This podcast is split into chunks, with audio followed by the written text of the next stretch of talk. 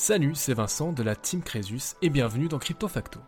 Chaque semaine, je vous présente un concept ou un projet lié aux crypto-monnaies ou à la blockchain pour vous aider à mieux comprendre l'écosystème dans son ensemble et les projets dans lesquels vous investissez. Mon credo, il n'est jamais trop tard pour apprendre et j'espère que nous apprendrons beaucoup ensemble au fil des contenus diffusés ici. Bien évidemment, je ne donne aucun conseil en investissement, faites vos propres recherches et restez les seuls maîtres de votre argent. Si vous aimez le podcast, n'hésitez pas à vous abonner et à laisser un commentaire 5 étoiles et à partager vos épisodes préférés. C'est très important et ça m'aide énormément à continuer mon travail et au référencement du podcast. Merci d'être là et bonne écoute. Eh bien, bonjour à toutes et à tous, j'espère que vous allez bien et que vous réjouissez de passer quelques minutes avec moi pour le dossier de la semaine qui va concerner The Graph, que j'ai titré donc une composante qui est indispensable au monde des blockchains. Alors si je vous disais que vous pouviez investir dans une entreprise comme, admettons, Google, mais il y a plus de 20 ans, et quand on voit les résultats de Google à travers la société mère Alphabet aujourd'hui, ça fait franchement rêver. Donc je pense que si on avait la capacité d'avoir une boule de cristal et ou qu'on avait eu cette capacité en 2003 euh, et que ça nous amenait jusqu'à aujourd'hui, eh bien on serait sacrément, sacrément enrichi euh, de notre investissement. Le problème, c'est que nous ne sommes pas en 2003 et l'action Alphabet a déjà explosé. Eh bien, dans le même registre, mais dans l'univers des blockchains, il y a The Graph et sa crypto-monnaie, le GRT. Alors aucun mystère, après une intro pareille, euh, j'en ai dans mon portefeuille et même un pourcentage intéressant de mon portefeuille global. Comme d'habitude, je vous le communique par souci de transparence et bien évidemment pas de conseils en investissement, faites vos propres recherches, etc. Vous connaissez la musique. Alors The Graph, qu'est-ce que c'est? Il s'agit donc d'un protocole décentralisé d'indexation et d'interrogation des données de la blockchain. Du coup, The Graph permet d'interroger des données qui sont difficiles à interroger directement. Si on se rend directement sur le site de The Graph, c'est comme ça que j'aime bien fonctionner, hein, c'est aller directement à la source pour chercher des informations. On a des projets euh, avec des contrats intelligents complexes comme Uniswap ou bien des initiatives NFT comme les Board Ape Club qui vont stocker des données sur la blockchain Ethereum. Ce qui rend vraiment difficile la lecture d'autres données que les données de base euh, directement à partir de la blockchain. Si on prend le cas des Board Ape Yacht Club, donc les Board Ape, ce sera plus simple, hein, je vais les appeler comme ça, on peut effectuer des opérations de lecture de base sur le contrat, le contrat intelligent. C'est clair, on arrive facilement à obtenir le propriétaire d'un certain Board Ape. On peut obtenir l'URI du contenu d'un ape en fonction de son identifiant, car ce sont des opérations de lecture qui sont programmées directement dans le contrat intelligent. Mais des requêtes et des opérations plus avancées dans le monde réel, euh, comme l'agrégation, les relations et le filtrage non trivial, c'est pas quelque chose qu'il est possible de rechercher directement. Alors, euh, pour parler peut-être un petit peu moins euh, dans une langue incompréhensible, si on prend toujours l'exemple des, des apes, imaginons qu'on veuille rechercher les singes appartenant à une certaine adresse et filtrés par, ou alors les filtrer par l'une de ces caractéristiques. On cherche une caractéristique bien particulière euh, d'un board ape et on veut voir à peu près où il se retrouve, combien de fois elle se retrouve pour trouver tous les propriétaires par exemple. Eh ben, on ne pourrait pas obtenir ces informations en interagissant directement avec le contrat lui-même parce que le contrat ne contient pas forcément euh, la caractéristique que l'on a recherchée. Pour obtenir ces données, il faudrait des heures, voire des jours, à une application décentralisée fonctionnant dans un navigateur pour obtenir une réponse. Ce que j'essaye de vous dire avec cette petite histoire des Board Ape, c'est que l'indexation des données de la blockchain, c'est vraiment, vraiment difficile. Donc les propriétés de la blockchain, comme euh, les réorganisations de la chaîne ou les blocs non codés, vont en plus compliquer le processus et font qu'il n'est pas seulement long, mais aussi conceptuellement très difficile de récupérer des résultats de requête corrects à partir des données de la blockchain. Parce que si vous êtes euh, un tout petit peu familier avec euh, le simple concept de blockchain, vous savez que de temps en temps, euh, vous retrouvez avec une chaîne de blocs qui se crée en parallèle de la chaîne principale, et puis on est en compétition pour savoir laquelle va être validée comme la chaîne principale. De la même manière, la réorganisation des blocs en fonction des récompenses, ça peut poser problème aussi à l'indexation. Bref. Ce sont des considérations qu'il faut avoir en tête. Et maintenant, pour nous, en partant de tout ce que je viens de vous dire, que peut réellement faire The Graph pour nous, nous qui sommes soit des développeurs, soit des utilisateurs euh, de ce type de service, ou alors simplement des investisseurs euh, qui souhaitent investir via le GRT. Alors je vous ai dit que The Graph c'était un protocole d'indexation. L'origine de ce projet vient d'une frustration qui a existé au niveau des développeurs euh, devant le, le manque d'outils disponibles pour construire des DApps sur Ethereum. Et c'est parti d'un problème, comme euh, la plupart des, entreprises, hein. vous partez d'un problème et puis vous essayez d'y apporter une solution. Et la solution, elle est réellement lancée, véritablement en tout cas en 2020, même si les débuts sont plus anciens, parce qu'en 2020, l'infrastructure de The Graph, elle est, elle est viable. Elle n'est pas toute simple à comprendre pour les néophytes, mais elle est viable. Et si on essaye de partir de la base, il faut déjà comprendre quel est le travail de The Graph avec l'indexation. Qu'est-ce qu'un index? Donc traditionnellement, et là vous n'avez pas besoin d'avoir fait euh, quelconques études techniques pour comprendre, un index traditionnellement, c'est censé vous faire gagner du temps dans une recherche d'informations. À titre d'exemple, vous prenez un manuel d'histoire. Vous ne savez pas où trouver des informations sur un certain Philippe II de Macédoine, donc on part dans l'Antiquité un petit peu. Et dans les 500 pages de votre ouvrage, euh, vous vous retrouvez un tout petit peu démuni.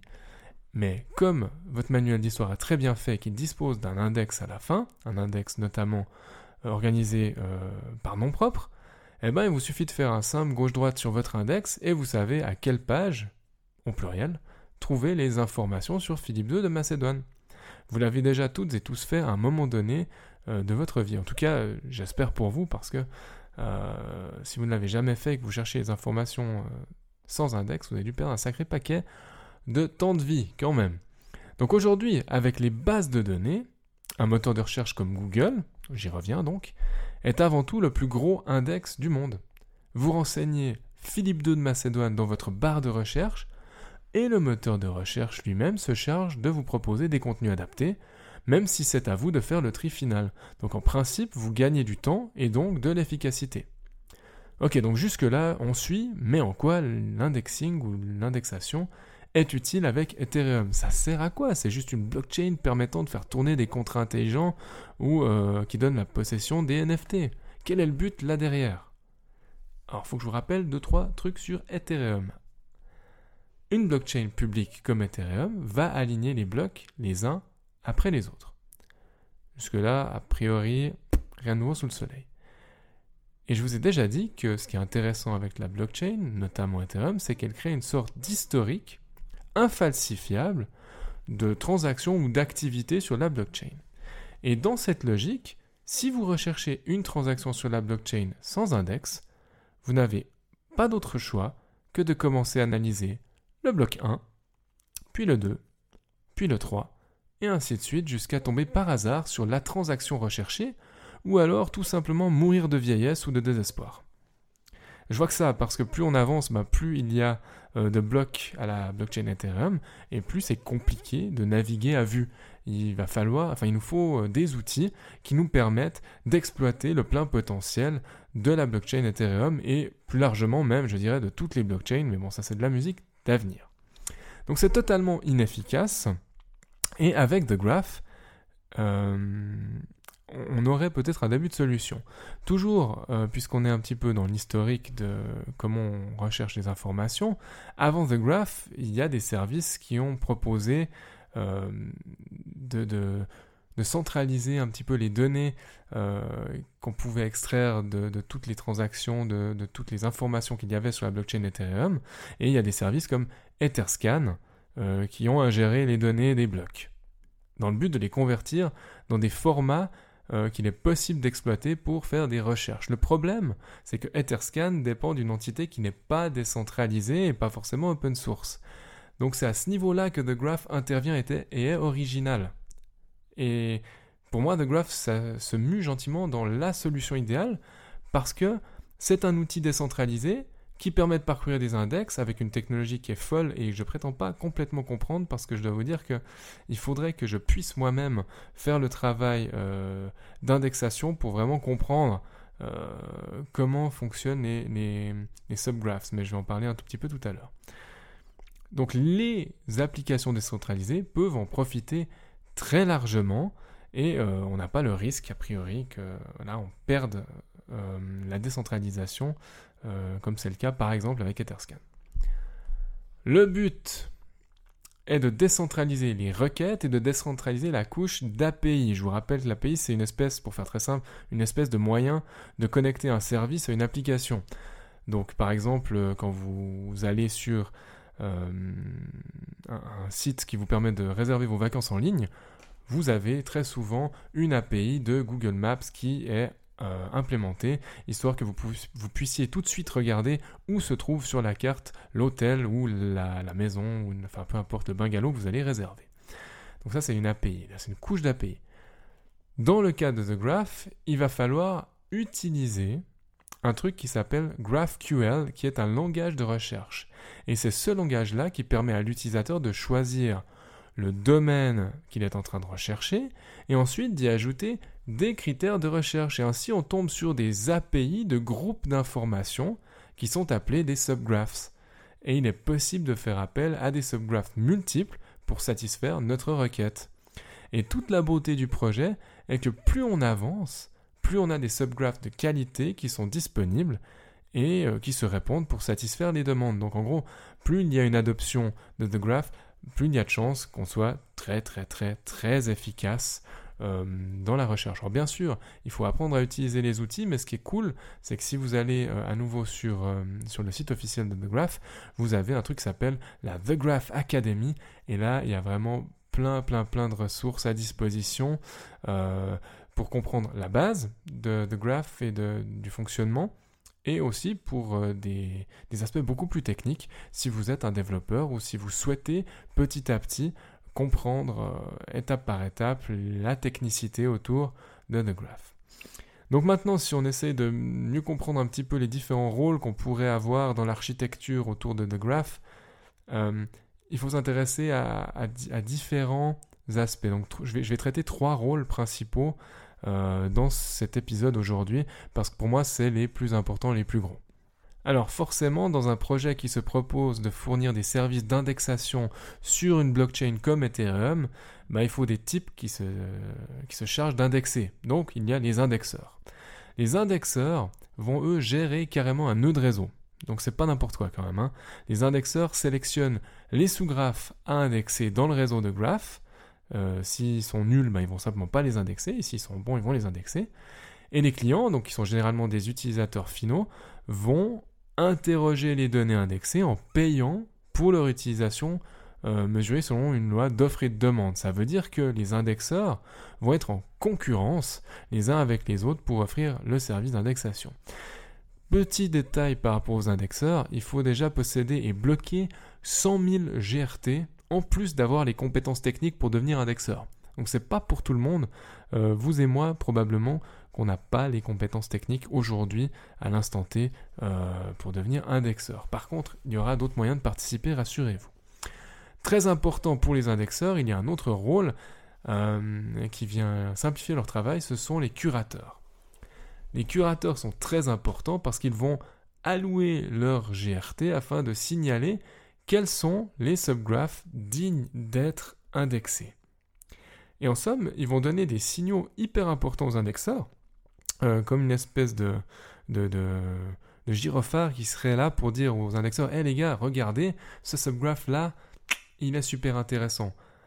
Et du coup, les curateurs seront récompensés en fonction de la popularité des subgraphs qu'ils vont soutenir. Parce que c'est clair, si on soutient un subgraph qui au final euh, ne répond à aucun besoin, euh, bah vous n'allez pas être payé, quoi.